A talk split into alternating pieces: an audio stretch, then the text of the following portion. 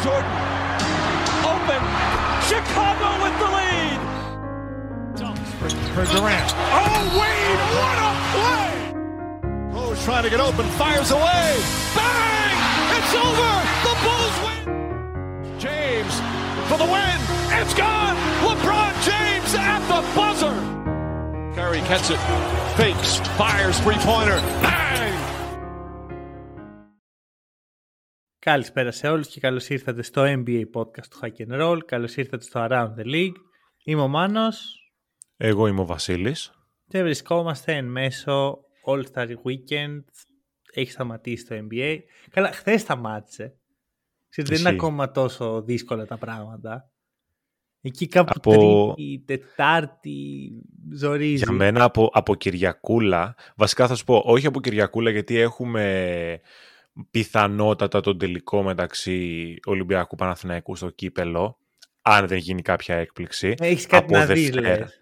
Ακριβώς. Από Δευτέρα όμως, εκεί θα αρχίσω να βαράω μύγες. Είναι αυτό, αρχίζεις βλέπεις παλιά μάτς, κάτι τέτοια βλέπεις, ξέρω εγώ, Ναι. μάτς των Wizards που δεν έχεις ιδέα τι γίνεται. Και θα, εκπλη- θα εκπλαγείς ακόμα και αν ξέρεις το αποτέλεσμα. Όχι, δεν βλέπω μάτς των Wizards. Θα δω highlights Αύδιγια. Αρνούμε να δω Ω, ε, Wizards καλά. ε, ολόκληρο παιχνίδι. Μ' αρέσει ο τρόπος που το προσεγγίζεις. Μ' αρέσει Είναι ο το τρόπος- μοναδικό αξιόλογο asset ε, σε ολόκληρο τον οργανισμό. Συμπεριλαμβανομένου και του γηπέδου θα έλεγα. Ε, Συμπεριλαμβανομένου και του τμήματος βόλεϊ και του τμήματος handball, ε, τα πάντα ρε. Ό,τι θες Λοιπόν, βάλε μέσα. Πάμε γιατί έχουμε αρκετές ειδήσεις. Το σημερινό concept είναι ε, μιας και έτσι έχουμε φτάσει στο άτυπο μισό τη σεζόν του NBA παρότι έχουμε παίχτη παραπάνω από 41 παιχνίδια. Οι ομάδες που στην αρχή της σεζόν τις βλέπαμε με έναν τρόπο και τώρα για κάποιο λόγο έχουμε αλλάξει γνώμη. Είτε Θα μπορούσε να πει κανείς οι κολοτούμπες του Μάνου και του Βασίλη, ας πούμε. Ωραίο, μ' αρέσει, μ' αρέσει. Αυτό ωριακά γίνεται και τίτλος αυτό. Θα μπορούσε. Λοιπόν, να ξεκαθαρίσω ότι έχει να κάνει με την εικόνα που είχαμε πριν αρχίσει η σεζόν. Δεν είναι ότι είδαμε δύο εβδομάδες, βγάλαμε ένα συμπέρασμα και τώρα άλλαξε. Πριν δούμε το πρώτο δευτερόλεπτο μπάσκετ στην pre-season, θα μιλήσουμε για όλες τις ομάδες που έχουμε εδώ πέρα στα μπλοκάκια μας, αλλά πρώτα segment επικαιρότητας. και έχουμε κάτι το οποίο okay, είναι πώς το βλέπει κανείς, αν είναι σημαντικό ή όχι. Spencer Dinwiddie στο Los Angeles Lakers. Ξέρεις τι γίνεται. Οτιδήποτε και αν γίνει στους Lakers, στα μάτια μου μοιάζει πάντα κάπως σημαντικό. Σε μπερδεύουν. Έχω πει- σε- σε- Ε, ρε παιδί μου, επειδή έχουν και αυτό το... Λαμπυρίζουν σαν franchise, όπως και να το κάνουμε. Είναι ότι είναι στο Los Angeles, είναι ότι είναι μια ιστορική ομάδα, είναι ότι έχουν το LeBron, είναι ότι πάντα Μμμ. έχουν stars, κατάλαβες. Πολύ, ε, ξέρεις, πολύς ντόρος πολλές φορές γύρω από το όνομά τους, είτε πηγαίνουν καλά είτε όχι. Οπότε όποια κίνηση και να γίνει, κάπως σαν πρώτη είδηση μου μοιάζει ότι, όπα, τι έχουμε εδώ, κατευθείαν. Μμμ. Μου κάνει Ναι. trigger. OK, το, το ακούω. Είναι, είναι όλο το πακέτο. Και ο Dinwiddie, ξέρεις, δεν είναι κανένας ε, τριτοτέταρτος, ας πούμε. Έχει μια καριέρα και μια πορεία. Απλώς τελευταία μία με μια μισή σεζόν εκεί από τότε που έφυγε από τον Dallas είναι λίγο μίζερα, ας πούμε. Αρκετά μίζερα ισχύει. Γενικά στο Brooklyn είναι λίγο μίζερα, αν είμαστε ειλικρινείς. Μμμ. Υ- Υπήρξε και ένα report κάποια στιγμή ότι έχει ξενερώσει τόσο πολύ με τον Brooklyn που προσπαθεί επίτηδες να παίξει χάλια για να ρίξει το stock του. Τώρα πήγε στους Raptors με trade, τον κάναν wave γιατί δεν ταιριάζει καθόλου στο timeline και κατέληξε στους Lakers. Είναι μάλλον ο αντικαταστάτης του Gabe Vincent που δεν νομίζω ότι θα παίξει έτσι όπως πάνε τα πράγματα. Έτσι Και- φαίνεται. Και να παίξεις, ξέρεις, είναι αυτό ότι όταν είσαι να παίξει με τραυματίες όλη τη χρονιά, αν δεν είναι all-star ή λίγο πιο κάτω, δύσκολα τον ε, προσαρμόζεις. Και ειδικά στους Lakers που είναι λίγο περίεργη ομάδα. Θα βοηθήσει. Σίγουρα δεν μου κουνάει τη βελόνα, δηλαδή να ξεκινήσουμε από αυτό, σε καμία των Ναι. περιπτώσεων. Θα βοηθήσει στο, στο playmaking λίγο, θεωρώ, αλλά δεν περιμένω κάτι το, Αυτό. το δραματικό να δεν αλλάξει έχει στους και Lakers. shoot, μωρέ. Ξέρεις, Όχι, να πεις δεν ότι έχει. μπαίνει να στρετσάρει ας πούμε, το παρκέ που το χρειάζονται οι Lakers.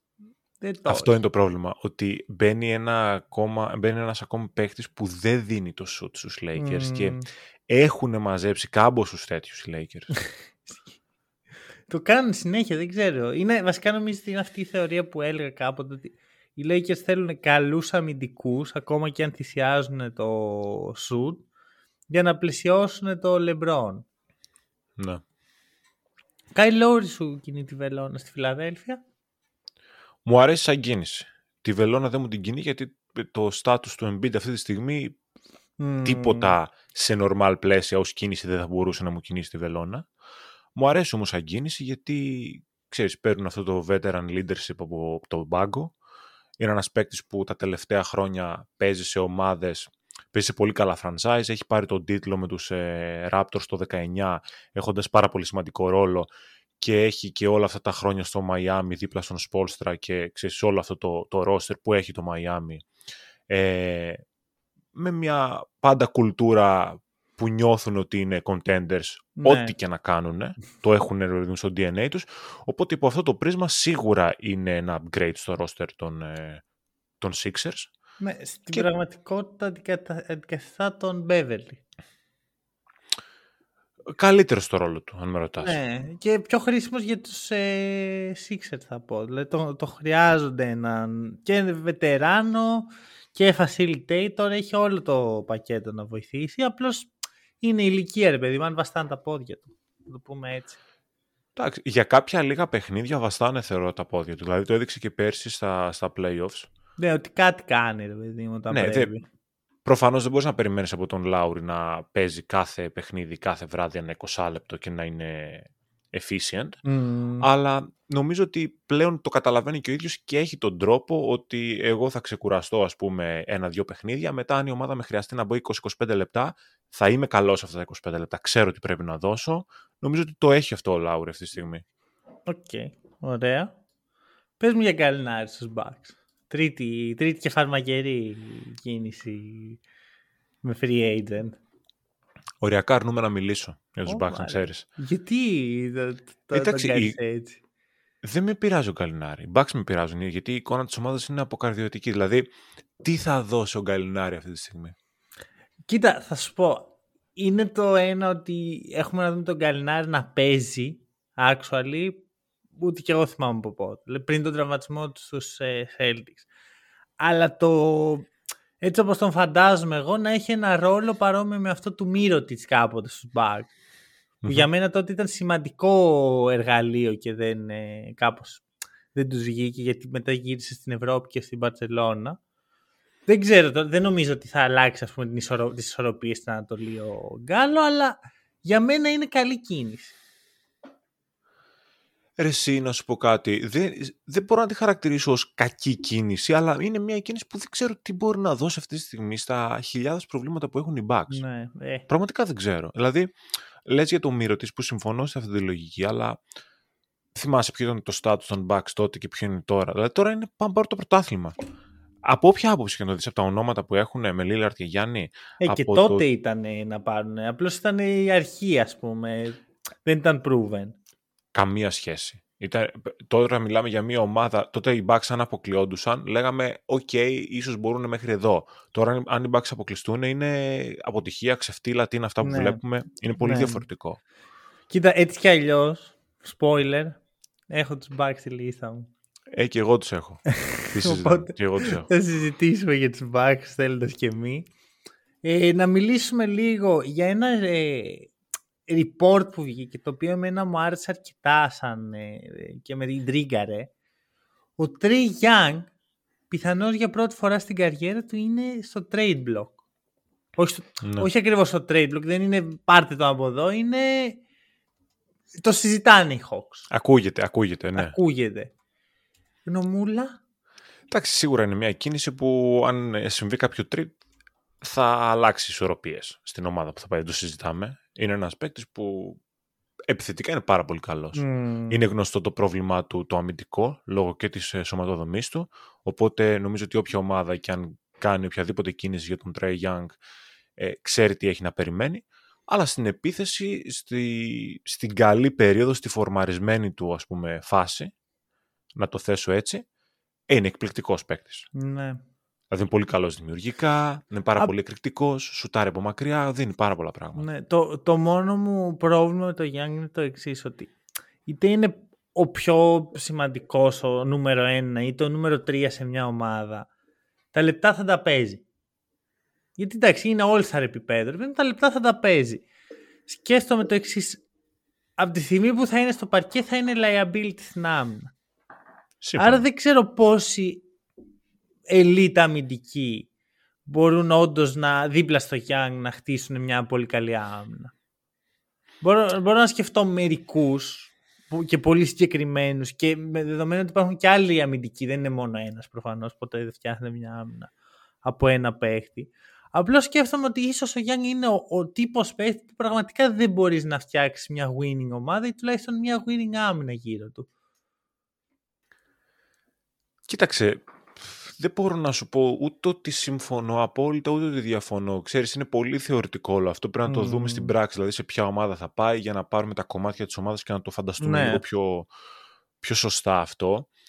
Ε, δεν θεωρώ, τώρα πιθανότατα το ανέφερες έτσι και λίγο τυχαία στην αρχή, δεν θεωρώ ότι αυτή τη στιγμή υπάρχει ομάδα που ο Young μπορεί να πάει και να είναι το τρίτο όνομα ή ο τρίτος ναι, όχι. παίκτης. Έτσι το Θεωρώ είπα. ότι ναι, ή πρώτος ή δεύτερος θα είναι Μμμ. πιθανότατα.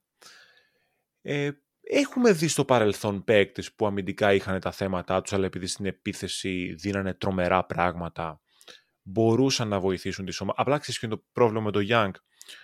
Ε, πολλοί παίκτες δεν παίζουν άμυνα, αλλά έχουν ένα κορμί που μπορούν κάπως να καλύψουν λόγω της σωματοδομής τους το ότι δεν παίζουν άμυνα. Ναι. Ο Young δεν έχει ούτε αυτό. Δηλαδή, ο Young είναι και κακός αμυντικός ως προς τις ε, τοποθετήσεις του, πώς κινείται, το effort του, αν θέλεις, Μμμ. Αλλά και είναι πάρα πολύ κοντός και πολύ αδύναμος. Ναι. Ναι, ναι, ναι. Οπότε ακριβώς. είχε όλα Δηλαδή, τα άσχημα. ε, Είναι ο, ο χειρότερο είδος αμυντικού που μπορείς να έχεις στην περιφέρειά σου. Στους Spurs τον άκουγε. Θε, πο- πολύ, πολύ περίεργο. Γιατί Εντάξει, σκέφτομαι μετά- Young και μετά πάρα πολύ καλή ε, ο Wemby που ήδη και θα μιλήσουμε αμέσως γι' αυτό δείχνει ότι δεν είναι απλώς ένας defender, είναι elite. Εντάξει, ρε, εσύ, να σου πω κάτι. Τώρα που το λες, δεν το είχα σκεφτεί. Δεν το είχα σκεφτεί να είμαι Μμμ. ειλικρινής. Τώρα που το λες, μου κάνει το κλικ. Μ' αρέσει γιατί Ναι. ο Wemby, όσο περνάνε τα χρόνια, θα γίνεται κάτι το οποίο δεν έχουμε ξαναδεί. Βασικά είναι ήδη κάτι το οποίο δεν έχουμε ξαναδεί. Ακόμα περισσότερο. Να είναι Ναι. υγιής ε, ο άνθρωπος φυσικά, πρώτα απ' όλα. Νομίζω ότι αν κάπως μπορούσε να καλυφθεί ο Young αμυντικά, είναι σε μια ομάδα με το Wemby μέσα και με κομμάτια γύρω-γύρω που είναι και αυτή Αυτό. καλή αμυντική. Θα είναι ο Βασέλ, θα είναι ο Σόχαν. Εντάξει, ο Κέλντον Τζόνσον δεν είναι και ο καλύτερος αμυντικός στον κόσμο, αλλά δεν είναι. Έχει τουλάχιστον Bench. το size που έλεγες. Και το πιο σημαντικό, οι Spurs έχουν τα pick των Hawks από το trade με τον Diunte. Σωστό Οπότε αυτό. μπορούν να τους τα δώσουν πίσω. Ναι. Μια σκέψη λέω εγώ και ο Wemby ο οποίος το πρώτο τελευταίο παιχνίδι του μέχρι σήμερα ήταν ένα match που έκανε triple-double με 27 πόντους, 14 rebound και 5 assist. Και σας ακούω να ρωτάτε αυτό δεν είναι triple-double. Ναι, αλλά έχει και 10 block. Σωστό. 10 block. Πολύ σπάνιο στα line να έχεις 10 block. Ειδικά αν είσαι rookie. Ακριβώς. Νομίζω ότι ήδη ο Wemby εντάξει γράφει την- το, το όνομά του στην ιστορία αλλά το κυριότερο είναι ότι δηλώνει παρόν. Ότι παιδιά Εγώ ήρθα. θέλω, να... Εγώ θέλω να σου κάνω μια ερώτηση. Πιστεύεις, πιο πολύ για το fan του concept, πιστεύεις ότι ο Wemby θα κάνει στην καριέρα του... Εγώ το παίρνω ήδη το τέκ και σου λέω ότι θα κάνει και τα δύο που θα σου Ναι. αναφέρω. Όπα. Πιστεύεις, ε, συμφωνείς μαζί μου; Και αν ναι, τι θα κάνει πρώτα, θα κάνει quadruple-double ή 5x5. Ου, πολύ... Κοίτα, το... το 4x10 είναι πολύ δύσκολο. Το έχουν κάνει ελάχιστοι στην ιστορία του αθλήματος. Αν δεν κάνω λάθος, το έχουν κάνει τέσσερις Ναι. παίκτες, Ναι, ναι. δύο φορές Hakim the Dream. Ναι, ο Drexler και ο, που τον Drexler τον έχουν κλέψει και ένα. Ναι, παι- παίζει να έχεις δίκιο σε αυτό. Αυτό και ο Ναύαρχος. Και ο Ναύαρχος. James Robinson. Και έχω διαβάσει κιόλας ότι κάτι έχει γραφτεί και για Chamberlain σε μια περίοδο που δεν γραφόντουσαν Ναι. πολύ τα στατιστικά. Και... Καλά, εκείνος παίζει να έκανε δεν ξέρω, double, quadruple, double κάθε βράδυ οριακά. Ναι. Στις αρχές της καριέρας του. Ναι, πραγματικά. Ε, πιστεύω θα το κάνεις. Δηλαδή, αν με ρωτάς, αν, βασικά να σου πω, ο Wemby είναι ο μοναδικός παίκτης στο NBA που μου, μου λες έχει περισσότερες πιθανότητες να το κάνει ή όχι. Και η απάντησή μου είναι ναι. Αυτό ρε εσύ, ότι άμα αποθέσουμε ότι το παιδί θα έχει μια υγιή καριέρα για 15 σεζόν, που είναι ένα λογικό νούμερο. Μπορεί να λες Μου και φαίνεται- λίγες με, τη, με τον τρόπο που εξελίσσεται αυτή Σύμφωνοι. η ιατρική και η, η ασκήση. Από θεραπεία των παιχτών και όλα όλο, αυτά. όλο αυτό. Τι πιστεύεις θα κάνει πρώτα όμως, quadruple double ή 5x5. Αυτό δεν ξέρω. Νομίζω το, το 5x5 είναι πιο εύκολο. Νομίζω έχουν κάνει καμιά εικοσαριά παίκτες στην ιστορία του NBA. Μ, Λοιπόν, να σου πω, είδα τώρα τη λίστα. Ο Drexler δεν είναι. Παρότι το Δεν έχει είναι. κάνει, δε- δεν το έχουν μετρήσει. Οκ. Ενώ Ποιος υπάρχουν είναι ο τα άλλος; ντοκουμέντα που το, αποδεικνύει, το αποδεικνύουν. Οι άλλοι δύο, γιατί ο- ναι μεν ο α, Χακίμ έχει, κάνει- το έχει κάνει δύο φορές, αλλά υπάρχουν δύο παίχτες που ε, ακόμα που το έχουν κάνει. Είναι ο Άλβιν Ρόμπερτσον Σωστός, ναι. και ο Νέιτ Θόρμουν. Δεν είναι ο Ναύαρχος μέσα. Ο Ναύαρχος είναι, είναι Ναύαρχος αυτοί οι δύο και ο Χακίμ που το έχει κάνει δύο φορές. Ποιο, πώς το, δεν τον ανέφερε στον Ναύαρχο; Ναι, τον, ε, απλά επειδή τον είπαμε πριν. Α, OK, OK, OK. Και υπάρχει και ο Ντρέξλερ, ο οποίος το έχουν εκλέψει στον Ιδρώτα. οκ. Μαθήματα ιστορίας σήμερα. Και Τελε- μαθήματα ιστορίας. Τελευταίο πράγμα έτσι που θέλω να συζητήσουμε και θέλω να μου πεις α- από το 1 ως το 10. Δηλαδή το 0 δεν στο δίνω σαν επιλογή για ευνόητους λόγους. Πόσο σε ενδιαφέρει το γεγονός ότι ο Χασάν Whiteside ανακοίνωσε την απόσυρσή του το, την ενεργό δράση.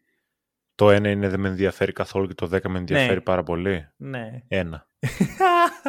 Ε, τι περίμενα να σου πω. ωραία, ωραία. Παρ' όλα αυτά εδώ έχουμε μια παράδοση πλέον. Όταν κάποιος κάνει retire, λέμε μια ιστορία για από την καριέρα του έτσι για να τον τιμήσουμε. Και εντάξει, ο Χασάν είναι, έχει κάποια accolades. Κάποια στιγμή ο Χασάν ήταν στη συζήτηση άμα θα κάνει ποτέ ε, quadruple double. Πες μου μια ιστορία λοιπόν από το Χασάν, Ε, την αγαπημένη σου.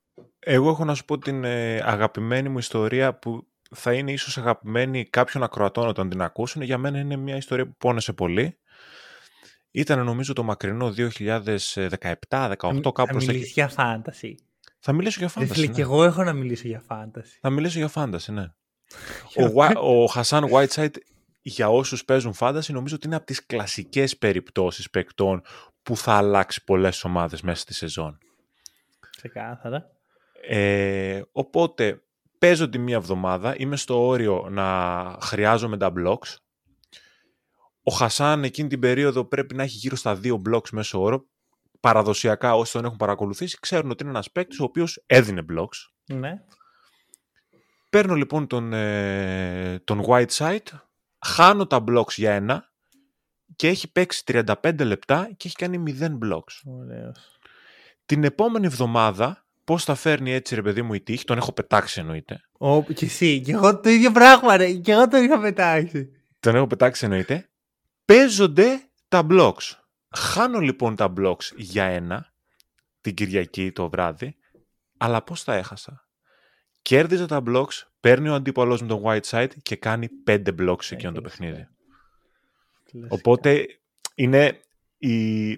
τα δύο μεμονωμένα αυτά σκηνικά ίσως από μόνος τους να μην είναι τόσο αστεία για κάποιον, αλλά μου συνέβησαν back-to-back Κυριακές. Οπότε, ξαναλέω, όσοι παίζουν fantasy, σκεφτείτε λίγο πόσο ακραίο μπορεί να είναι ότι για δύο σερή Κυριακές η νίκη παίζεται στα blocks Και την και τη κρίνει νίκη ο την κρίνει Whiteside. μ- με διαφορετικό τρόπο. Και τις δύο φορές εναντίον σου. Ακριβώς. Θα σου πω το εξής. Εγώ το Whiteside τον είχα πάρει ναι. και τον είχα πετάξει και την επόμενη μέρα τον παίρνει κάποιος. Επειδή έκανε δύο καλά μάτς, μετά έκανε ένα κακό λέω σιγά τώρα. Ποιος είναι αυτός. Τον πετάσει, απ' τα έβλεπα, έχει παίξει ξέρω, στην Κίνα, στην Ιαπωνία, δεν ξέρω και εγώ πού. Και τον παίρνει κάποιος άλλος και μετά κάνει, ας πούμε, γίνεται beast. Αλλά η ιστορία, γιατί αυτό δεν μπορούσε να είναι η αγαπημένη μου ιστορία. Πάλι είναι από fantasy και είναι η πρώτη λίγκα που έχω φτιάξει ποτέ έτσι με φίλους. Και Οκ. είμαι ας πούμε ο, ο κομισάριος είναι ο Whiteside, είναι η πρώτη του χρονιά στο Portland που κάνει τα empty stats των θεών, δηλαδή είναι ο τέλειος φαντασιακός παίκτης και ο χειρότερος δυνατός NBA παίκτης. Οπότε τον έχει ένας φίλος μου και κάνει trade με έναν άλλο φίλο που είναι σχετικά κοντά αυτοί οι δύο, ξέρεις είναι, γνωρίζονται. Okay. Και το, το trade γίνεται βέτο. Και ξεκινάει ο εμφύλιος πόλεμος της Λίγκας. Για το Χασάν Whiteside. Για το Χασάν τον Whiteside. Αλλά όταν σου λέω εμφύλιος, μιλάμε για ένα τσακωμό που κράτησε, ξεκίνησε τον Δεκέμβρη και τελείωσε αφού είχε διακοπεί η σεζόν για COVID. OK. Okay. Πρέπει να σου πω ότι αυτή η λίγκα διαλύθηκε. Ενδεχομένως τέτοιο τσακωμός να μην είχε γίνει ούτε για το Kobe στα prime του, ξέρω εγώ. Ε, Ακριβώς. Ήταν μαγικό. Δηλαδή, δεν μπορείς να φανταστείς τι έπι βιβλίο γράφω για το Χασάν Whiteside. Να είναι καλά ο άνθρωπος. Καλή σύνταξη. Το εύχομαι. Και πάμε στο concept του σημερινού επεισοδίου. Κοίτα, δεδομένου του πόσες ειδήσεις είχαμε, καλά πήγαμε. Πήγαμε στο 20 λεπτό, το κρατήσαμε. Λίγο κάτω από το 20 λεπτό, μια χαρά. Λοιπόν, ε, πες μου την πρώτη ομάδα που έχεις σημειωμένη. Αρχικά, πριν πω την πρώτη ομάδα που έχω σημειωμένη, να, μιλ... να, να εξηγήσω το εξής. Πάτησα λίγο και στο επεισόδιο που είχαμε κάνει για το ποιους θεωρούμε contenders. Καλό. Ε, γιατί υπάρχουν στη λίστα μου κάποιες ομάδες που αναφέρθηκαν τότε και εγώ τις θεωρούσα contenders. mm Ε, θέλεις να πούμε τους backs που τους έχουμε και οι δύο να τους βγάλουμε από τη ναι. μέση; Γιατί δεν θέλω να... Δεν θέλω να κλείσουμε πίκρα το επεισόδιο. Δεν θέλω. Πριν, πριν ξεκινήσουμε να μιλάμε για τους backs, το ξέχασα και είναι το πιο σημαντικό σημείο του επεισοδίου. Κεράστη καφέ. Σωστό. Κεράστη είναι All Star Weekend, δεν έχετε να δείτε μπασκετάκι, άρα ακούτε hack and roll εκτεταμένα. Κάνετε και επανάληψη. Α πούμε, άμα θέλετε να πάτε να ακούσετε εκείνο το επεισόδιο, γιατί όχι. Ξέρεις τι μου αρέσει; Μου αρέσει που το θέτεις έτσι ε, καταφατικά ότι έχει All Star Weekend, δεν έχετε να δείτε μπασκετάκι. Δεν τους δίνεις την επιλογή να δουν All Star Weekend. τους λες, δεν έχετε να δείτε μπασκετάκι. Δηλαδή, τι να δείτε; Ακριβώς. Τους προστατεύω. Τους προστατεύω. Εγώ συμφωνώ. Εγώ Οπότε, κυράστε ένα καφεδάκι, hack and roll, ε, συγγνώμη, buymecoff.com slash hack and roll, να στηρίξετε και στο podcast, να συνεχίσουμε και εμείς να κάνουμε επεισόδια που δεν αφορούν το All Star Weekend. Γιατί δεν μισούμε τη ζωή μας. Πάμε να μιλήσουμε για Bucks. Πώς τους έβλεπες πριν, πώς τους βλέπεις τώρα; Κοίταξε, είχαμε πει. Θα προσπαθήσω αρχικά να είμαι ψύχρεμος. Ζητώ προκαταβολικά συγγνώμη σε περιπτώσεις και σε στιγμές που δεν είμαι ψύχρεμος. Ε, είχαμε πει στην αρχή ότι τι περιμένουμε να δούμε από αυτήν την ομάδα ε, και ως προς τα θετικά της και ως προς τα αρνητικά της. Δηλαδή, Νομίζω ότι οι ενδιασμοί για την αμυντική λειτουργία αυτής της ομάδας κυρίως ε, εξαιτίας της φυγής του Τζρου Holiday και του ερχομού του, του Damian Lillard σε συνδυασμό με τον Malik Beasley που φαίνονταν εξ αρχής ότι θα είναι ο έτερος guard στην επίθεση, στη, στην πεντάδα βασικά, ε, έμοιαζε να έχει κάποιο πρόβλημα, αλλά σε καμία περίπτωση δεν περίμενα αυτή την αμυντική λειτουργία που βλέπω σήμερα και σε καμία μα καμία περίπτωση δεν περίμενα αυτή την επιθετική λειτουργία που βλέπω στα τελευταία παιχνίδια που μοιάζει να γίνεται μονιμότητα και να μην είναι κάτι παροδικό. Η συνήθεια είναι λατρεία. Οι, οι Bucks έμοιαζαν με τον ε, Adrian Griffin ναι με να μην έχουν ένα πολύ στοχευμένο πλάνο στην επίθεση αλλά επειδή υπήρχε αυτό το ταλέντο η επίθεση ήταν πολύ ψηλά. Πλέον αυτό έχει αρχίσει να πέφτει. Στα τελευταία περίπου 10 παιχνίδια οι Bucks είναι 19η επίθεση, 17η επίθεση. κάτι, δηλαδή αρνούμε καν να το ψάξω να το δω, θα συγχυστώ. Είναι κάτι πολύ άσχημο πάντως. Δεν είναι η top 5 επίθεση που ήταν σταθερά από την αρχή της σεζόν. Ε, δεν μπορώ να εξηγήσω. Ναι, δεν μπορώ να εξηγήσω τι μπορεί να φταίει πλέον, αλήθεια. Πραγματικά δεν μπορώ να το εξηγήσω. Ε, και δεν είναι, ξέρεις, διαβάζω πάρα πολύ για τον Doc Rivers, δεν είναι μόνο ο Doc Rivers. Δηλαδή, δεν είναι ότι ο Doc Rivers πήρε, πήρε μια ομάδα μοντέλο και την έχει κάνει κολοχάνιο μέσα σε λίγες μέρες. Σίγουρα φέρει και αυτό στην ευθύνη του, στα όσα παιχνιδιά έκανε στον πάγκο, αλλά δεν είναι μόνο αυτό. Και πριν πάρεις και εσύ την μπάζα και σχολιάσεις και πεις την άποψή σου, που θεωρώ ότι κάπως θα ταυτίζεται με τη δική μου, θέλω να διαβάσω ένα πάρα πολύ ενδιαφέρον στατιστικό που είδα στο Twitter, shout out στη σελίδα NBA University, δεν ξέρω αν το, το πήρε το μάτι σου. Δεν έχω δει τη σελίδα, δει το Twitter, αλλά έχω τη σελίδα, είναι πολύ καλή. Ε, η εξής πεντάδα, Λίλαρτ, Μπίζλι, Μίτλτον, Γιάννης και Μπρουκ Λόπες, έχουν plus 16 στο net rating. Είναι εξαιρετικό το plus 16. Ναι, και είναι και βασική έτσι, δηλαδή είναι... Ναι.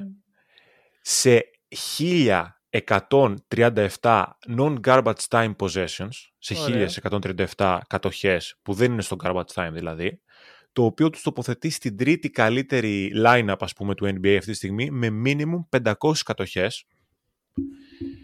Όταν ο Γιάννης είναι στον πάγκο, σε 1527 κατοχές, το net rating είναι στο μείον 9. Ωραίο.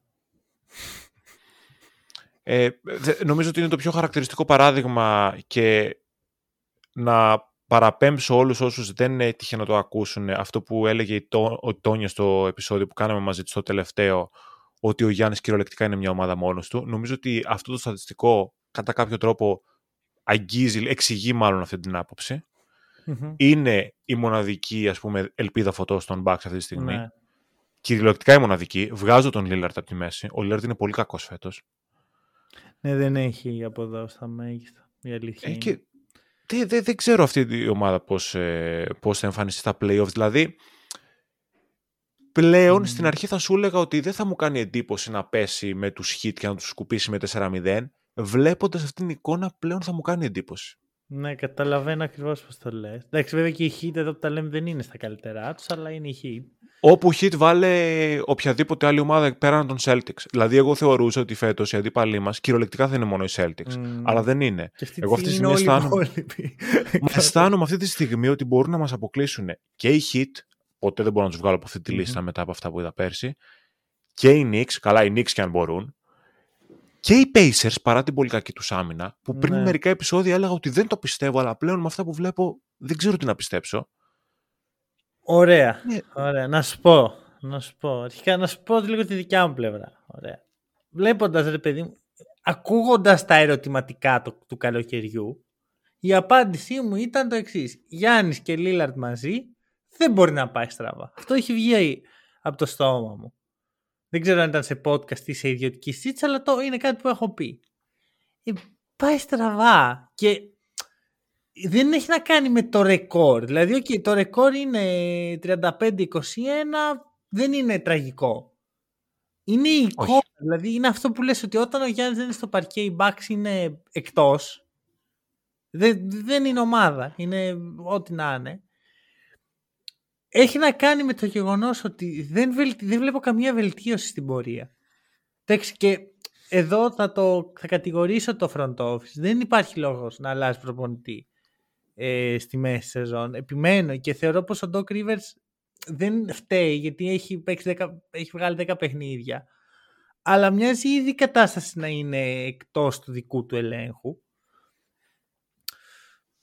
και συμφωνώ ότι δεν φταίει μόνο αυτός. Δεν, δεν το ρίχνω πάνω του. Παρότι ξέρεις την άποψή μου ότι δεν θεωρώ ότι αυτός είναι ο, ο problem solver. Αλλά όντως η ομάδα είναι εδώ το θέμα. Η ομάδα δεν αποδίδει. Ε, δεν, δεν ξέρω. Συμφωνώ εν μέρη ότι θα, θα δυσκολευτούν πιο πολύ οι Bucks από ό,τι τους είχα φανταστεί. Όντως, ε, θεωρώ ότι θα περάσουν ένα γύρο, ας πούμε, οι δύο. Το θέμα είναι ότι σε σύγκριση με τους άμεσους αντιπάλους τους Celtics, που δεν θεωρώ ότι είναι τόσο πίσω σε ταλέντο. Ωραία, έχουν και, και οι δύο τα θέματα τους στο βάθος. Μοιάζουν πάρα πολύ πίσω και δεν μπορώ να το καταλάβω, δεν μπορώ να το ερμηνεύσω με βάση τη, το, το ρόστερ που έχουν σε ταλέντο συμφωνώ πάρα πολύ ότι δεν είναι καθόλου πίσω, αν με ρωτάς. Υπό προϋποθέσεις, οι Bucks θα μπορούσαν να έχουν τον καλύτερο παίκτη της σειράς και οριακά το δεύτερο καλύτερο, αν ο Lillard έπαιζε. Που θεωρώ εντάξει ότι προφανώς ο Tatum είναι πάνω από τον Lillard. Αυτή τη στιγμη ειδικά δεν το συζητάμε, αλλά ξέρεις, σε ένα, run play, σε ένα playoff run θα μπορούσε ο Λίλαρντ να είναι καλύτερος από τον Dayton. Ναι. Δεν είναι ναι. τρελό αυτό που Έχει λέω. Έχει γίνει αυτό στο, σε παρελθοντικά playoff. Ακριβώς. Οπότε μόνο από αυτό λες ότι προφανώς και δεν είναι τόσο πίσω σε ταλέντο. Είναι πάρα πολύ πίσω όμως ε, στη χημεία της ομάδας, σε όλα τα γύρω-γύρω που χρειάζεται μια ομάδα για να φτάσει ψηλά και δεν λέγονται ταλέντο. Σε αυτό το κομμάτι, η Bucks είναι από τις χειρότερες ομάδες του NBA αυτή τη στιγμή, αν με ρωτάς. Και ξέρεις, έχουμε επικεντρωθεί πάρα πολλές φορές και νομίζω ότι αυτό είναι και μέρος του προβλήματος, ότι από την αρχή της σεζόν υπάρχει ένα κλίμα ότι ξέρεις ο Γιάννης φταίει για το που ήρθε ο Γκρίφιν και δεν ήρθε ο Τάδε, τώρα με τον Ντοκ. Ναι, ναι. Εγώ δεν πάω με την άποψη ότι ο Γιάννης δεν φταίει σε τίποτα. Mm-hmm. Όντως έχει επηρεάσει και όντως μπορεί off the record να έχει πει και να έχει κάνει πράγματα που δεν βοηθούν ιδιαίτερα τον franchise, το franchise των Bucks. Αλλά ο Γιάννης Ρεσί είναι αυτός που είναι μέσα στο παρκέ. Οι υπόλοιποι τι κάνουν. Ναι, όχι δηλαδή μπορεί να φταίει σε κάποια εξαγωνιστικά, αλλά ο τύπος όταν μπαίνει μέσα είναι σκυλή. Παίζει σε επίπεδα MVP, κάνει μια από τις καλύτερες του ε, σεζόν και σε επίθεση και σε ναι. άμυνα είναι πάρα πολύ καλός. Τουλάχιστον αυτό το οποίο ίσως μας ενοχλεί εξαγωνιστικά, μέσα στο παρκέ μπορεί να το στηρίξει. Ναι, ρε παιδί μου, δεν είναι ότι είναι checked out από την ομάδα και μπαίνει μέσα, παίζει μέτρια και μετά κατηγορεί τον Doc Rivers και κατηγορούμε όλοι τον Doc Rivers. Συμφωνώ. Δεν είναι ο Γιάννη το πρόβλημα. Για μένα, τουλάχιστον στο κομμάτι το, το, μέσα στο παρκέ δεν είναι. Σίγουρα. Δεν ξέρω πώς δουλεύει το leadership στα αποδητήρια των Bucks και αυτό εμένα με, με ενδιαφέρει. Ποιος είναι, ας πούμε, ο πιο ο, ο, ο vocal leader της ομάδας; Με νοιάζει γιατί θεωρώ πως χρειάζεται, είναι αυτό που χρειάζεται την Bucks περισσότερο από τίποτα άλλο. Κάποιοι να πει παιδιά μαζευτείτε, είμαστε αυτοί που είμαστε, έχουμε το ταλέντο, έχουμε τη δυνατότητα, πάμε να, να συγκεντρωθούμε και να το, να το μαζέψουμε. Ρε, η λογική λέει ότι είναι ο Γιάννης, δεν μπορεί να είναι κάποιος άλλος. Όταν ξέρεις στους ε, τελικούς με τους ε, Suns το 21, στο δεύτερο παιχνίδι πολύ χαρακτηριστική σκηνή. Τους έχει μαζεμένους εκεί στον πάγκο και τους ναι. φωνάζει σε φάση ξυπνήστε. Ο τύπος έχει πάει και έχει βάλει 40 νομίζω στο δεύτερο παιχνίδι και παρόλα αυτά χάνουν. Ναι. Έβλεπες το commitment του Γιάννη εκείνη τη στιγμή και το πόσο μπορούσε να είναι ο vocal leader. Έστω προσωρινά. Μπορεί ναι. να μην μπορεί να είναι σε βάθος σεζόν. Προσωρινά μπορούσε να. Δεν μου βγάζει κάποιος. Δηλαδή ο Λίλαρ δεν μου βγάζει ότι μπορεί να είναι ένας vocal leader στα αποδητήρια. Ναι, αυτή τη στιγμή δεν μοιάζει να. Τουλάχιστον Μπορούσε να είναι στο Portland που ήταν ο παλιός, ο αυτός που πάλευε για το community, όλα αυτά. Τώρα δεν είναι αυτός. Δεν είναι ο καινούριος σε παλαιότητα στην ομάδα. Γιατί, και ξέρεις τι, νομίζω ότι βρίσκει ένα τείχος μπροστά του ο Λίλαρντ, γιατί πηγαίνει σε μια ομάδα που έχει αυτούς τους παίκτες που έχει, που ναι. έχουν καταφέρει αρκετά παραπάνω από τον ίδιο. Ναι. Δηλαδή, ο Γιάννης είναι αυτός που είναι και ενδεχομένως κάπως μέσα του να αποδέχεται ότι, OK, ο Γιάννης είναι πιο πάνω από μένα στην ιεραρχία εδώ ναι. πέρα και είναι λογικό. Αλλά βλέπει απέναντί του ότι έχει ένα Middleton ο οποίο έχει και αυτό, αυτό στο δικό του στάτου στο, στο, NBA. Ειδικά στους Bucks. Ειδικά στους Bucks, ναι, είναι από τα πιο ιστορικά πρόσωπα ναι, στον τον Bucks ever. Ακριβώς. Ο Μπρουκ Λόπες. Mm. Και δεν ξέρω αν μπορεί απόλυτα να το διαχειριστεί αυτό το πράγμα ότι ναι, δεν είναι ο, ο αλφα Πιθα... mail. Πιθανώς είναι αυτό που συζητάμε στην αρχή ότι θέλει ένα χρόνο ας πούμε να κάτσει και του χρόνου θα είναι πολύ πιο λογική η παρουσία του Λίλα. Γιατί ξέρεις, όταν αλλάζεις πρώτη φορά ομάδα μετά από 15 χρόνια είναι λίγο περίεργο. Όπως και να το κάνεις. OK. Okay. Ε, ωραία, να πω εγώ μια ομάδα, γιατί μπορούμε να μιλάμε για όλο το επεισόδιο για τους Bucks, όπως πάμε. Αλλά δεν είναι το concept αυτό. Αυτό. Θα πάω πιο... Πάλι θα μείνω στα απαισιόδοξα και θα πάω σε μια δικιά μου έτσι συμπάθεια. Sacramento Kings. Sacramento Kings. Oh. Ήρθε η ώρα να ειπωθεί.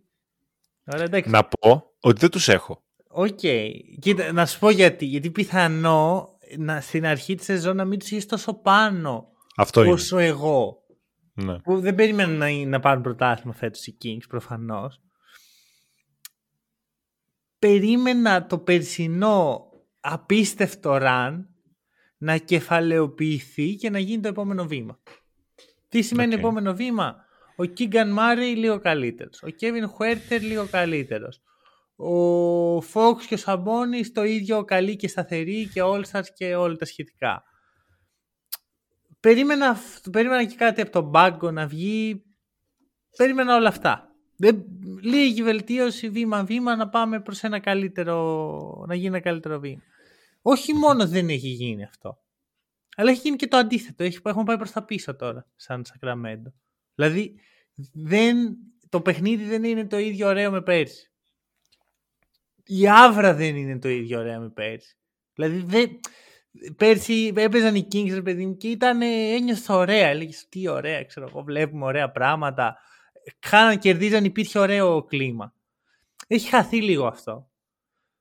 δεν ξέρω αν είναι ότι ξέρεις, η πρώτη χρονιά είναι λίγο πιο special ας πούμε από το, από το μπάτο του NBA ξαφνικά στην τετράδα και ξέρεις όταν το χάσαν αυτό κάπως μειώθηκε και η... Όχι, δεν το χάσανε, αλλά ξέρεις, όταν έφυγε η πρώτη σεζόν και είμαστε πλέον στη δεύτερη και πρέπει να ρίξουμε και άλλη δουλειά, κάπως τους έφυγε η όρεξη.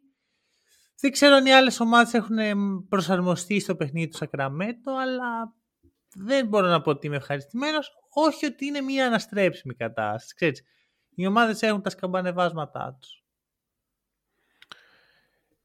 Συμφωνώ σε αυτά που είπες. Όντως ο λόγος που δεν τους τοποθετώ εγώ στο σημερινό concept είναι ε, το ότι όντως δεν τους είχα τόσο ψηλά στην αρχή. Ε, έχουμε αναφερθεί στο παρελθόν έτσι λίγο για τους ε, Kings. Είχαμε πει και στο επεισόδιο με την Τόνια αυτή ισχυριζόταν ότι ο Fox δεν είναι τόσο καλός, αν θυμάσαι είχε γίνει mm-hmm. εκείνη, υπήρξε εκείνο το debate. Ε, νομίζω ότι οι Kings, εντάξει, το playstyle τους προφανώς ε, συνεχίζεται από πέρσι. Ε, στην ίδια λογική. Είναι μια ομάδα που έχει τα προβλήματά της στην άμυνα. Δηλαδή παίζει εκεί στο top 20 οριακά, 18η ή 19η, βρίσκεται εκεί πέρα κάπου.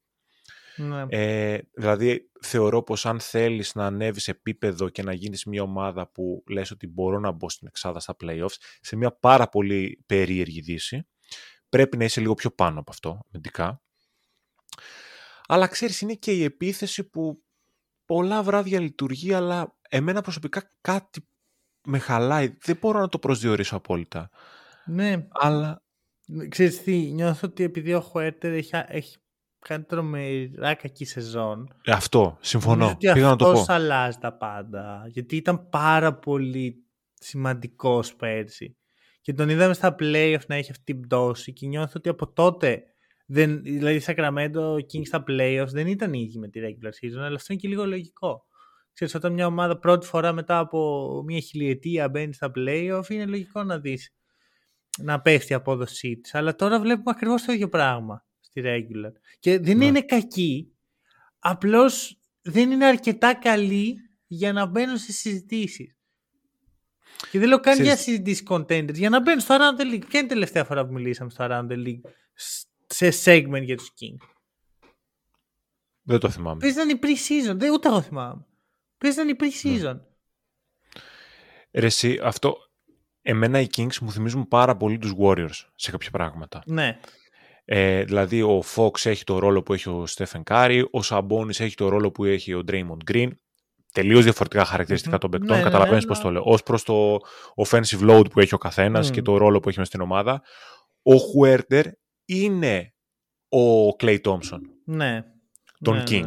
Δεν συγκρίνω τον Huerter με τον Prime Clay Thompson προφανώς. Κατα... Καταλαβαίνουμε όλοι τι λέω. Ναι, στη δικιά τους, στο δικό στο σύμπαν του Sacramento, ρε παιδί. Ακριβώς. Και όπως ο Clay Thompson δεν είναι καθόλου καλός φέτος και αυτό έχει επηρεάσει τους Warriors, νομίζω ότι έτσι, όπως λες πολύ σωστά, και στα δικά μου μάτια, η πολύ κακή σεζόν που διανύει ο Huerter έχει επηρεάσει το playstyle επιθετικά των uh, Kings. Ναι, ναι. Και εντάξει, μοιάζει πάρα πολύ. Κάποια στιγμή πήγε στο πάγκο, ο Χουέρτερ. Ακριβώς. Ε, έπαιξε καλά, ξαναγύρισε στο starting live. Είναι απίστευτο. Ε, εντάξει, θα δούμε. Κοίτα, βασικά με νοιάζει τι θα γίνει φέτος, ρε παιδί μου, από εδώ και μπρος. Αν μπορούν μετά το All Star Break κάπως να το μαζέψουν. Γιατί θα δούμε αλλαγές. Θα δούμε ομάδες να βελτιώνονται. Αλλά με νοιάζει και για το χρόνο αν αυτό το project έχει μέλλον, ας πούμε. Ή είναι, ας πούμε, one season wonder που αυτή τη στιγμή δεν μπορώ να σου πω το αποκλείω. Έτσι. Αν και παίζουν πολύ καλά οι δύο stars. Νομίζω ότι τελειώνει απλά κάπου εκεί. Αυτό. Επόμενη ομάδα. Δικιά σου. Κοίταξε, εφόσον έχουμε πάει στις ομάδες που τις είχαμε πιο πάνω και μας έχουν κάπως απογοητεύσει, θα συνεχίσω με αυτό το μοτίβο για να αφήσουμε το ανάποδο για το τέλος, να κλείσουμε λίγο πιο αισιόδοξα. Οπότε θα πάω στο αδελφάκι που είναι οι Golden State Warriors. Ναι, τους έχω και εγώ.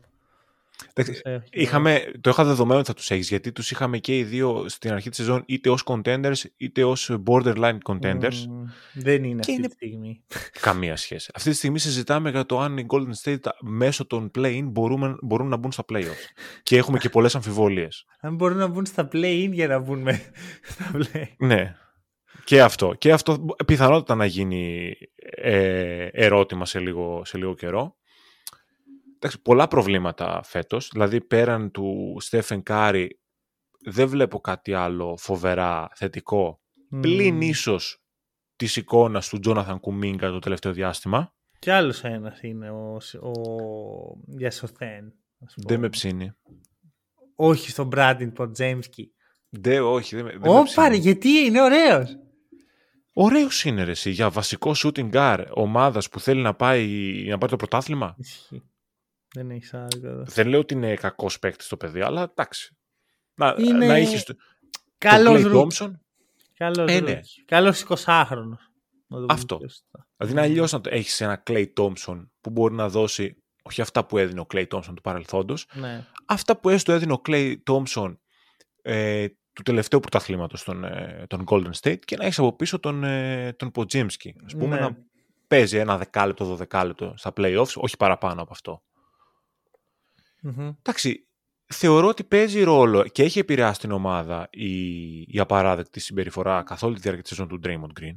Καλά εννοείται. Αυτά τα μπες βγες, μπες βγες όλη την ώρα και με τα media να ασχολούνται και με τον παίχτη και με την ομάδα σαφέστατα έχει επηρεάσει τη σταθερότητα που δεν έχει βρει ποτέ το Golden State. Ε, εννοείται ότι παίζει πολύ μεγάλο ρόλο η πάρα πολύ κακή σεζόν που κάνει ο Andrew Wiggins. Μμμ. Δηλαδή βλέπουμε μέσα κομμάτια σημαντικά της ομάδας για το, ως προς το τελευταίο πρωτάθλημα. Ο Draymond Green είναι στο best yes, ο Wiggins είναι λες και τον απήγαγαν οι εξωγήινοι και έχουν φέρει έναν άλλον. Ο Clay Thompson σε μια παρόμοια κατάσταση. Ο Κλέι είναι και έχει και αυτό το ίγκο ρε εσύ. Ε, Ναι. Βγάζει και αυτή τη μιζέρια. Δεν είναι, δηλαδή, εμένα, αυτό με ενοχλεί πιο πολύ από όλα, να ξέρεις. Και, και είδα πάνω σε αυτό που λες ένα meme ότι ο Clay Thompson όταν ε, δεν παίζει καλά και το μοναδικό του επιχείρημα είναι να κάνει αυτό. Ναι, και αυτή τη ναι, στιγμή ναι. δείχνω Τα- τον τα αριθμό 4 τέσσερα με το χέρι δάχτυλα. μου. Ναι, ναι. Ναι. Εντάξει, οκ. Μπράβο. Respect. Respect, Thompson, αλλά εδώ μιλάμε για κάτι άλλο. Ναι. Για το τώρα, το, το, Ναι. το σήμερα. Μου θυμίζει δηλαδή κάτι οπαδούς, ας πούμε, του... Άντε να μην πω ομάδα και πέσω να με φάνε. Ομάδων που έχουν ιστορία στην Ελλάδα και μπορεί να χάσουν το πρωτάθλημα φέτος και να σου λέει εγώ αδερφέ έχω τόσα όμως, εσύ πόσα έχεις. Ναι, ναι. Εντάξει, οκ. Σήμερα σε κέρδισα. Δηλαδή, μείνε σε αυτό έτσι. Όταν με κερδίσεις αύριο, πες μου ό,τι θες. Αυτό είναι το κλασικό. Εντάξει, τον καταλαβαίνω λίγο τον Clay. Και ας πούμε οι τελευταίες δηλώσεις είναι λίγο προς τη σωστή πλευρά. Ότι ο Ray Allen, ας πούμε, είχε ένα ρόλο πιο συμπληρωματικό στο Heat. Ο Μάνου είχε συμπληρωμα... ε, όχι συμπληρωματικό, είχε ρόλο εκ του παίχτη και παράλληλα είναι θρύλο. Όταν είσαι στο παρκέ όμως, βγάζει ένα ego, ας πούμε, ότι εγώ και το καταλαβαίνω. Είναι δύσκολο να είσαι παιχταράς και πλέον να έχεις τραυματιστεί τόσο πολύ και να μην είσαι. Αλλά δεν βοηθάει καθόλου την ομάδα αυτό. Και... Μα δεν είπε και κανείς ότι ο Clay Thompson δεν είναι legend. Ναι, α, α, αυτό δεν λες και κάθε μάτς κρίνει το στάτους του σαν παίκτης, που βέβαια θυμάμαι όταν είχε βγει η Team 75 ε, με το, δεν ήταν ο Clay και τον είχε πειράξει πάρα πολύ αυτό. Το έλεγε κιόλας ότι δε- θεωρώ ότι θα έπρεπε να είμαι και θα αποδείξω ότι πρέπει να είμαι και τα σχετικά. Όταν έχεις αυτό το, το chip on your, shoulder, on your shoulder ας πούμε ενώ είσαι ακόμα ενεργός μπασκετμπολίστας είναι λίγο κάτι δείχνει. Είναι λάθος νοοτροπία για μένα αυτό που Μμμ, λες. ακριβώς. Δηλαδή, δεν μπορείς να. Πώς να το πω, δεν εξαρτάται από σένα κάτι που θα στο απονέμει κάποιος άλλος. Μπράβο. Το να μπει στο top 75 δεν υπάρχουν κάποια αντικειμενικά κριτήρια, κάποιοι στόχοι που πρέπει να πετύχεις ως παίκτης. Δηλαδή να πεις ότι θα έχεις minimum ε, τέσσερα δαχτυλίδια, minimum ένα MVP. Κατάλαβες Μμμ. να βάλουμε κάποια κριτήρια. Εκεί, OK, okay, μπορείς να το πετύχεις μόνος σου. Αυτό. Αλλά κάτι που σου απονέμουν δεν εξαρτάται από σένα. Πρέπει να το δεχτείς και να πας παρακάτω. Αυτό το οποίο εξαρτάται από σένα είναι το αν θα πάρεις το πρωτάθλημα. Αν η ομάδα σου θα πάρει το πρωτάθλημα. Ναι. Αν Ναι, μπορείς ναι, να ναι. βοηθήσεις την ομάδα σου να φτάσεις στον τελικό του στόχο. Ναι. Εκεί μπορείς να νευριάσεις με τον εαυτό σου ή να απογοητευτείς ή ίσως να έχεις και μια λίγο πιο ξέρεις, ε, απότομη συμπεριφορά κάποιες φορές επειδή δεν σου βγαίνει η σεζόν και επειδή η ομάδα σου χάνει το πρωτάθλημα. Μμμ. Αλλά τώρα να συζητάμε για το ότι δεν μπήκα στου top ε, 75 Εντάξει, ρε Κλέο, okay. είναι τόσοι παίκτες που θα μπορούσαν. Δηλαδή και εμένα αυτή τη στιγμή, αν μου πεις να βγάλω μια 75 θα βγάλω άλλη από σένα, άλλη από τον Χρήστο, άλλη από τον Φίλιππο, άλλη από κάθε ναι, άτομο θα βγάλει ναι, μια άλλη. Ναι. Άρα είναι υποκειμενικό. Ακριβώς αυτό που λέω. Και μου φαίνεται απίστευτο ένας παίκτης που έχει κοπιάσει τόσο πολύ για να έρθει σε αυτό το επίπεδο και προφανώς χρειάζεται να έχεις ένα πολύ υψηλό commitment και ένα σοβαρό mindset να φτάσεις ψηλά. Δεν το κατανοεί αυτό το πράγμα και κάθεται και κολλάει σε χαζομάρες για μένα. Ναι, σε παιδικότητε οριακά. Λέει τώρα σιγά την τιμή 75 κιόλας. Δηλαδή, εγώ αν ήμουν αντίπαλος, συγγνώμη που σε διακόπτω, αντίπαλος τώρα τα πήρα λίγο. Αντίπαλος του, του Clay Thompson και μου έδινε το 4 και εγώ το ίδιο θα του δείχνα. Θα του έλεγα, αδερφέ, έχεις 4 και δεν πώς κάνεις. Ναι, ναι, βράδυ. Δίνει ντροπή. Γιατί δεν έκανες έτσι τώρα. Τώρα δεν ξέρω. Μπουρλότιασα, δεν μπουρλότιασα με τους Μπάξι ή μπουρλότιασα με τον Κλέι. Τι γίνεται; το αστείο είναι ότι υπάρχει μια στιγμή στην ιστορία του Around the League ε, που έχω και εγώ με τον Ντόμσον τα ίδια. Εκεί ακριβώς που έλεγε ότι πρέπει να είμαι στη τιμή 75 και λέω κάτσε ρε. Κάτσε, παίξε το μπασκετάκι τώρα. Λοιπόν, Ξέρεις γιατί μπουρλότιασα έτσι και θα κλείσω πολύ γρήγορα. γιατί διαχρονικά ο Κλέι Τόμψον μου άρεσε πάρα πολύ σαν παίκτης. Ναι, και τώρα λίγο. Ρε, ξέρεις τι είναι αυτό; Παλιά δεν ήταν έτσι. Παλιά ήταν πολύ πιο ας πούμε, χαλαρός, ταπεινός, ε, το μπασκετάκι. Έχει δεχτεί ας πούμε, να είναι ο απόλυτος softball παίκτης. Και παρόλα αυτά το, το, τώρα τον έπιασε κάτι. Και το βλέπεις ότι παίζει και πιο πολύ με την μπάλα στα χέρια. Που βέβαια αυτό μπορεί να είναι λίγο η συνήθεια που αποκτάς όταν για δύο χρόνια κάνεις ατομικές προπονήσεις αντί για ομαδικές. Ωραία. Ε, έχεις άλλη αρνητική ας πούμε πτώση; Γιατί εγώ έχω μόνο θετικά από εδώ και μπρος. Έχω, ναι. Θες να την πούμε; Ναι, εκτός αν είναι, γιατί θα κόψουμε τώρα λίγο να ξέρεις για να βγει. Θες να την αναφέρουμε γρήγορα και να πάμε σε καλές, απλά να την αναφέρω. Είναι οι Lakers. Εντάξει, που είναι παρόμοιο το case. Ναι. Ότι περίμενες κάτι παραπάνω και Αυτό. εσύ. Δεν τους έχω με το λόγο ότι τους Warriors είχα πιο πάνω από τους Lakers. Ε, όταν μιλάμε. Κι εγώ. Ξέρεις, δηλαδή, okay, δεν είναι τόσο άσχημα τα πράγματα στους Lakers σε σχέση με αυτό που περίμενε.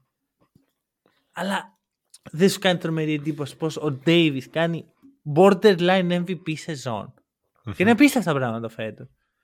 Και δεν μπορούν με τίποτα να ορθοποδήσουν οι Lakers. Ξέρεις τι, ε, και ο Λεμπρόν και ο Ντέιβις φέτος παίζουν. Δεν έχουν χάσει παιχνίδια και οι Lakers είναι άσχημοι και έχω καταλήξει στο συμπέρασμα ότι εν τέλει το όπλο των Lakers είναι το roster που έχουν χτίσει γύρω από αυτούς και όχι αυτοί οι δύο από ναι. μόνοι τους γιατί βλέπουμε ότι σημαντικά κομμάτια όπως και ο Vincent, που okay, δεν τον είδαμε να παίζει για να δούμε αν είναι σημαντικό κομμάτι, αλλά έτσι χτίστηκε το roster στην αρχή της mm σεζόν, βασίστηκε και στον Vincent και ο Vanderbilt, που αυτός είναι πολύ σημαντικό κομμάτι που λείπει όλη τη σεζόν, νομίζω ότι έχουν επηρεάσει το πώς παίζουν οι Lakers και είναι σε αυτό το πολύ κακό επίπεδο. Μπορεί να μην έχουν αρκετά εργαλεία πλέον. Δεδομένου ότι ο LeBron και ο Davis ίσως να μην αρκούν από μόνοι τους. Είναι ξεκάθαρο ότι δεν αρκούν, ρε. Mm, ναι.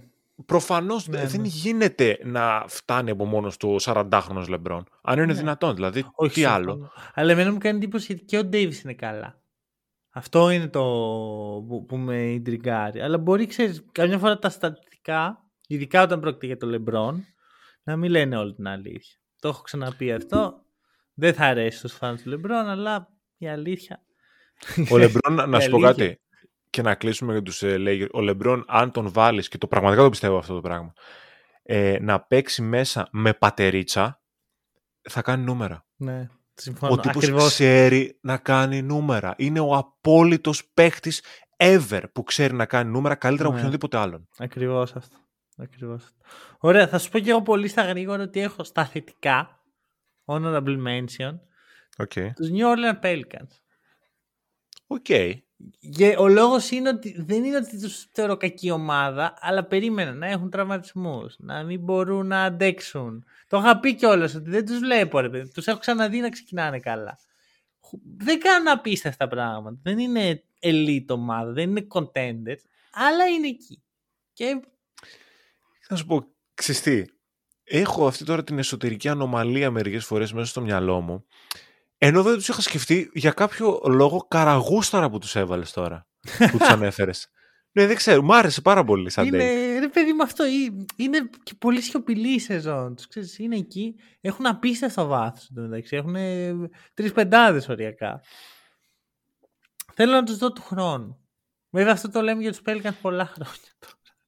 Αλλά αυτό είναι... Από τότε που ήρθε ο Zion βασικά το λέμε. Ναι, ναι, γιατί του χρόνου οι Pelicans θα είναι πολύ ενδιαφέρον. Λοιπόν, στα θετικά, επίσης δεν έχω πολλά να πω γιατί τα έχω ξαναπεί. Έχω τους 76ers. Εγώ δεν τους έχω, Θα σου παρότι πω. το σκέφτηκα. Να σου πω. Εντάξει, έχει τραυματιστεί ο Embiid, OK, αλλά μιλάμε για την εικόνα που έχουμε, ρε παιδί μου. Την εικόνα που είχα και την εικόνα που έχω τώρα. Ναι. Το καλοκαίρι που είναι ακόμα ο Harden εκεί. Τους 76ers τους θεωρώ τελειωμένους. Θεωρώ άντε παιδιά, να τελειώσει η σεζόν, να φύγει και ο Embiid, να ξεκινήσετε το νέο process. Δηλαδή το θεώρησα τελείως χαμαιτυπείο με όλα αυτά που γινόντουσαν με το Μόρεϊ, με το Harden. Λέω καλά, δεν υπάρχει αυτή η ομάδα. Και δεν είμαι και τόσο believer του Maxi. Όχι ότι αυτό έχει αλλάξει ιδιαίτερα. Αλλά κάπως με τον μάγο Nick Nurse, με τον Maxi να είναι σε καλό, σε, πάρα, σε μια πάρα πολύ καλή σεζόν και θα βγει και MIP. Ο Embiid όσο έπαιξε ήταν ε, φανταστικός και τα κομμάτια γύρω δεν είναι άσχημα. Εντάξει, και φέρνουν κιόλας και άλλα κομμάτια. Είπαμε για τον Lowry, είπαμε για τον Buddy Hill στο trade deadline. Θεωρώ πως δεν είναι χαμετυπίο και αυτό είναι μεγάλη διαφορά σε αυτό που σκεφτόμουν στην αρχή. Ε, όχι απλώς δεν είναι χαμετυπίο, με τον Embiid υγιή, οι, οι Sixers είναι σίγουρα πάνω από τους Bucks στα δικά μου Είναι η μάτια. νούμερο δύο ομάδα της Ανατολής, Ναι. θεωρώ, ε, φέτος. Απλώς, ξέρεις, δεν είναι ότι ο τραυματισμός του Embiid είναι κάτι πολύ σπάνιο. Σίγουρα όχι. Είναι σπάνιο όμως το ότι μπαίνει χειρουργείο. Αυτό είναι, δεν είναι το ίδιο. Ναι, ναι, αυτό είναι ότι είναι ο, ο μεγάλος τραυματισμός μετά από αρκετά χρόνια. Ναι, δεν Ισχύει. έπαθε κάποιο μυϊκό τραυματισμό ή έπαθε ξέρεις, ένα διάστρεμμα επειδή είναι και Μμμ. βαρύ κορμί και του είναι πιο εύκολο. Είναι χειρουργείο ρε παιδί μου στο μηνίσκο. Οκ, δεν είναι ο, μη- ο μηνίσκος κάτι όπως ήταν πριν αρκετά χρόνια. Μέσα σε ένα δίμηνο μπαίνεις και παίζεις κανονικά. Ναι.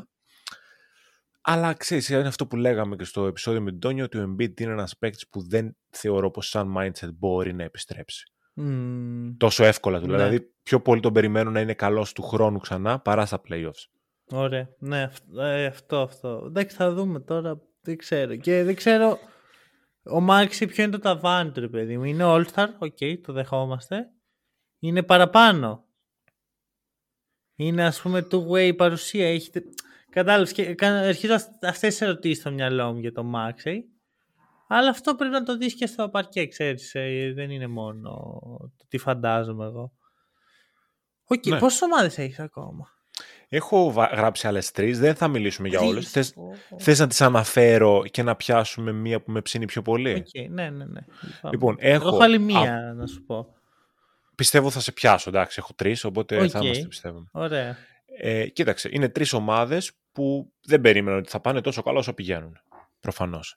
Είναι οι Clippers, όπου δεν θα ήθελα να πούμε πάρα πολλά γιατί μιλήσαμε πολύ πρόσφατα για αυτούς, αλλά θέλω να τους αναφέρω. Μμμ. Είναι οι Minnesota Timberwolves, Ναι. που, ε, που δεν, ή δεν περίμεναν να είναι η νούμερο ένα αυτή τη Μμμ. στιγμή στη Δύση. Ε, και έχουμε και για αυτούς μιλήσει πάρα πολύ. Και θα ήθελα να μιλήσουμε για την τρίτη ομάδα που επίσης έχουμε μιλήσει πάρα πολύ, αλλά ξέρεις είναι η πιο fun to watch για μένα από αυτές τις τρεις, που είναι ο Oklahoma City Thunder. OK. Δεν με πέτυχε.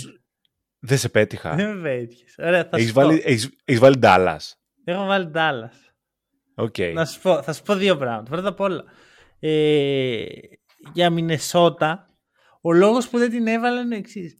Δεν είμαι σίγουρος ότι έχει αλλάξει η εικόνα μου για αυτούς. Είναι φανταστική. Είναι εξαιρετική στη regular season, αλλά το έχω ξαναπεί ότι το θέμα με τον Γκομπέρ ξεκινάει τον Απρίλη. Ότι εκεί ρε παιδί μου, όταν Ναι. μετράει το, το, η νίκη. Ρε εσύ, να σου πω κάτι. Εμένα, άμα με ρωτούσες πριν το ξεκίνημα της σεζόν που πιστεύεις ότι θα είναι Timberwolves, θα σου έλεγα ότι δεν πιστεύω ότι ενδεχομένως θα βγουν στην πρώτη οκτάδα και αυτή τη στιγμή μετά από 50 περίπου παιχνίδια είναι πρώτη. Δεν μπορώ να μην τους Ναι. βάλω, να μην τους αναφέρω καν. Ωστόσο, αποκλείς να αποκλειστούν στον πρώτο γύρο. Καθόλου. Π.χ. σκέψου το εξής. Άμα βγάλεις τα play-in και πεις ότι τώρα οι Timberwolves παίζουν με κάποιον, αυτός ο κάποιος είναι το- οι Kings. Που okay, δεν είναι ο, ο πιο δύσκολος αντίπαλος του κόσμου. Δεν είναι και εύκολος. Τους Kings πιστεύω θα τους αποκλείσουν. Μαζί σου. Αυτή τη στιγμή κι εγώ. Τους Mavericks που είναι μία νίκη πιο πάνω. Πιστεύω ότι δεν θα τους αποκλείσουν. Βλέπει. Ότι οι Mavericks θα περάσουν Κατάλαβες ψηλά. τι λέω. Ότι εγώ θέλω να τους δω για να αλλάξει το perception που έχω για το franchise στα playoff. Και θα σου πω, να, θα, θα αναφερθώ λίγο στο Dallas, γιατί την άλλη εβδομάδα θα μιλήσουμε πολύ παραπάνω για τους Mavericks.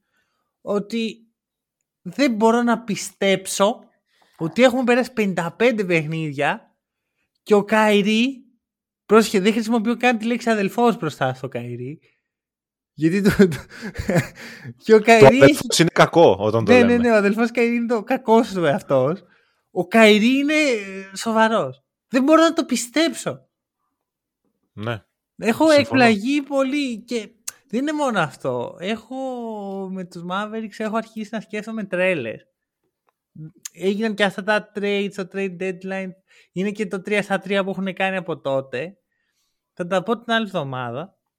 Αλλά να έχω... πω λίγο κάτι για τον Dallas. Να πω κάτι για τον Dallas. Νιώθω ότι όπως είναι αυτή τη στιγμή ε, θα μπορούσε να κερδίσει οποιαδήποτε σειρά στο NBA. Θα μπορούσε να χάσει από πάρα πολλές ομάδες κιόλας. Ναι, ίσως, αλλά... αν στραβώσει κάτι. αλλά θα μπορούσε. Δεν να... χάσει; Ναι, όχι, μπορεί να κερδίσει. Δηλαδή, για τους Bucks μπορώ να σου πω πέντε ομάδες που δεν θα μπορούσαν να τις κερδίσει και όλες τις υπόλοιπες θα μπορούσαν να τις κερδίσει. Για τους Dallas ε, πιστεύω ότι μπορεί να τους κερδίσει όλους. Έχω, Γιατί... λέει, θα πω τρέλες την άλλη εβδομάδα, το κρατάω εδώ. Αυτό, να ξέρει okay. ο κόσμος. Την άλλη εβδομάδα δεν θα είμαι αντικειμενικός με τους Mavericks. Μίλε για okay. Οκλαχώμα.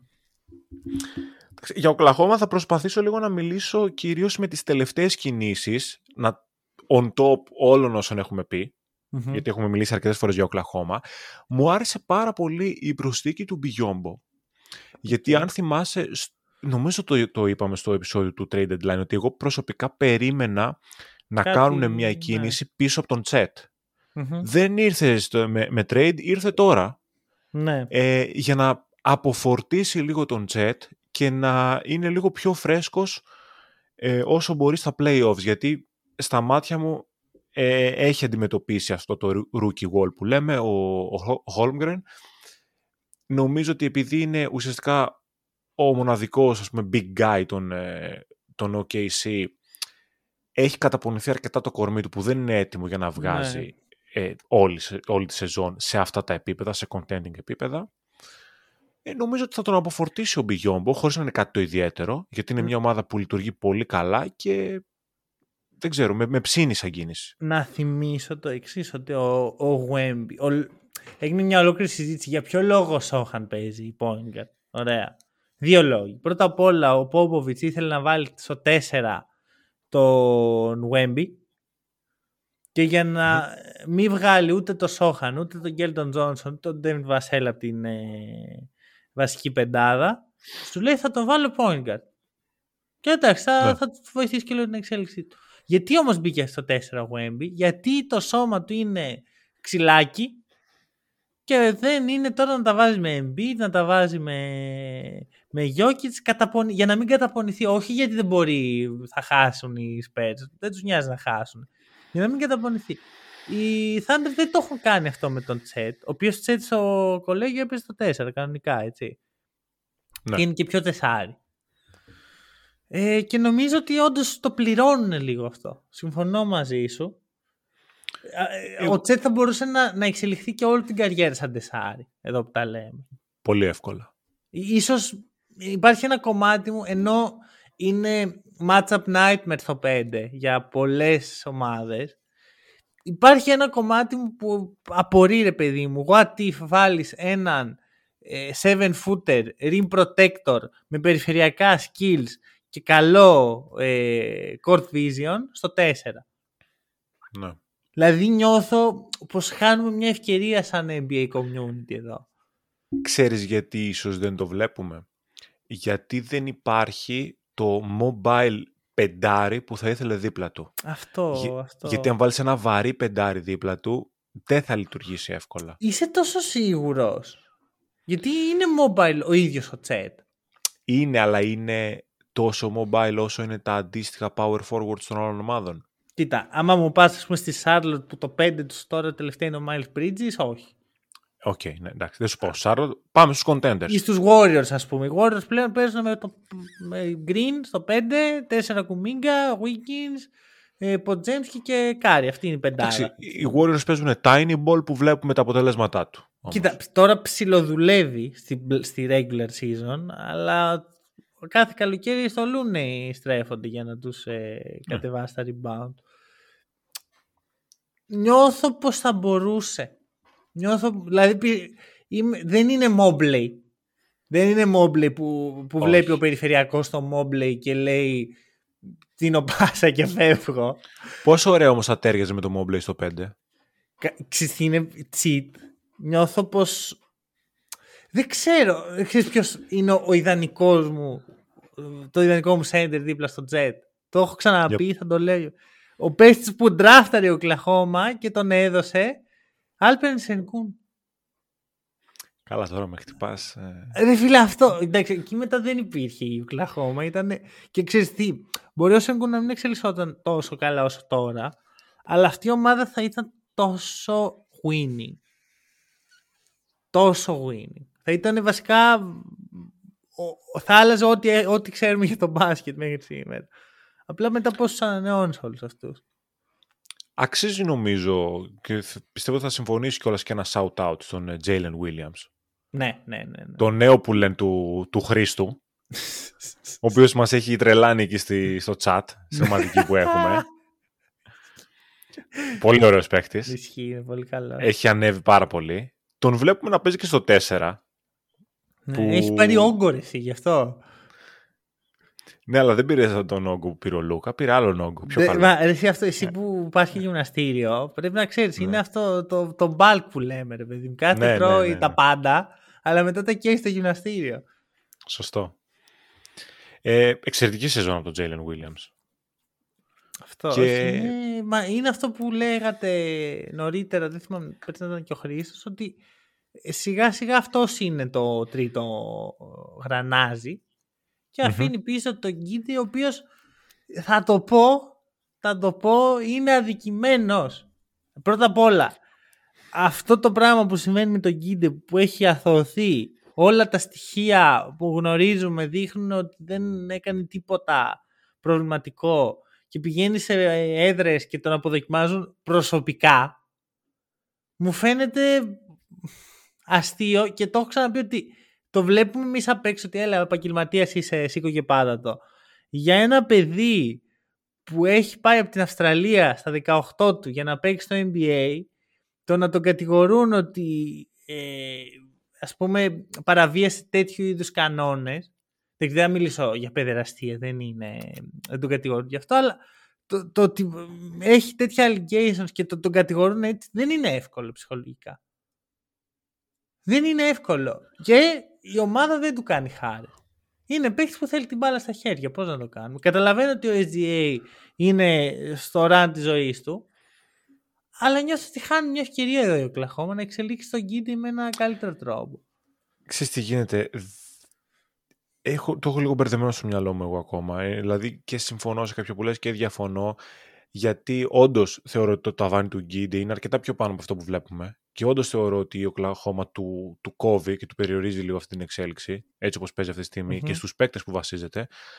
Απ' την άλλη, έχει πάρα πολλούς παίκτες που έχουν τρομερά περιθώρια, περιθώρια εξέλιξης και αυτή τη στιγμή, και γι' αυτό ήθελα και να μιλήσουμε για την Οκλαχώμα, είναι η μοναδική ομάδα από αυτές ε, που είχαν μια θετική αλλαγή στα μάτια μου, που εξακολουθούν να είναι top 5 σε επίθεση και σε άμυνα. Ναι. Ε, Okay, και η Celtics είναι. Δεν- από αυτές που. ε, Οι Celtics Α, δεν άλλαξαν όμως στα Sorry, μάτια sorry, μου. sorry, sorry, ναι, έχει δίκιο. Ενώ από Timberwolves, από Ναι, Clippers, ναι, ναι, από ναι, ναι. αυτούς. Ε, όταν κάτι σου δουλεύει τόσο καλά, δεν θα το πειράξεις τόσο εύκολα. Είναι, ξέρεις, είναι δύσκολο να το κάνεις.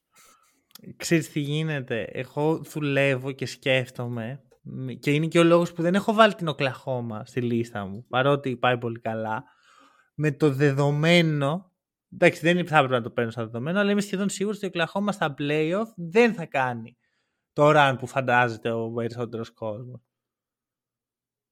Δηλαδή π.χ. τώρα ο Οκλαχώμα το, 1, το 2-7 της Δύσης είναι ο Οκλαχώμα Ντάλλας. Ξέρεις πολύ καλά ποιος πιστεύω ότι θα παίρνει για αυτή τη σειρά, την πιθανή. Ακόμη και αν δεν διαφωνήσω με αυτό που λες, που έχω κάποιες αμφιβολίες, αλλά έστω ότι δεν διαφωνώ, εγώ δεν περίμενα ότι ο Κλαχώμα θα είναι top 5 σε επίθεση και σε άμυνα μετά από 50 παιχνίδια και θα είναι στο νούμερο 2 σύντα, ας πούμε, της Δύσης. Σε καμία περίπτωση δεν το παίρνει. Δηλαδή, εγώ όταν είχαμε μιλήσει στην αρχή της σεζόν για την Οκλαχώμα, πίστευα ότι φέτος θα μπουν στα play-in και το extra mile για φέτος θα είναι να καταφέρουν να μπουν και στα play-offs απλά. Αυτό.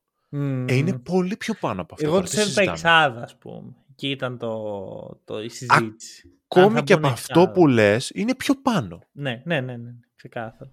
Όχι πάρα πολύ ωστόσο. Δηλαδή από την έκτη θέση, πώς, βασικά από την πέμπτη θέση έχουν πέντε νίκες. Okay. Ναι, αλλά δεν είναι ότι έχουν πέσει και ποτέ σε αυτή τη θέση. Είναι μονίμω στο ένα-δύο. Είναι εξαιρετική. Απλώς σου λέω, νιώθω ότι θα υπάρξει κάποια στιγμή που αυτά που λέω τώρα, ότι ο Τσέτ θα μπορούσε να είναι τεσάρι και ότι ο Γκίντε είναι καλός ball handler και δεν τον αξιοποιούν σωστά, νιώθω ότι θα γυρίσουν να ταγκώσουν τον Οκλαχώμα. Θα το δούμε. Μακάρι να, να βγω λάθος γιατί έτσι όπως θα πάει ο Wemby, νιώθω ότι θα έχουμε πρόβλημα και δεν θα μπορεί να το σταματήσει κανείς. Okay. θα έχουμε πρόβλημα. θα ερχόμαστε εδώ και θα μιλάμε κάθε χρόνο ότι πόσα θα σηκώσει ο Wemby. Αυτό. Μπορεί. Αυτό, αυτό. Λοιπόν, έχεις κάτι να προσθέσεις; Όχι, έχω καλυφθεί πλήρως. Ωραία. Κεράστε καφέ. Στηρίχτε το podcast. Μην... Καφέ δες. Καφέ δες. Πολύ σωστό. Πληθυντικός. Μην δείτε All Star Game. Τουλάχιστον μην ξενυχτήσετε γι' αυτό. Βγείτε. Και αν δεν σας αρέσει να βγαίνετε, κάντε κάτι άλλο. Δείτε καμία ταινία.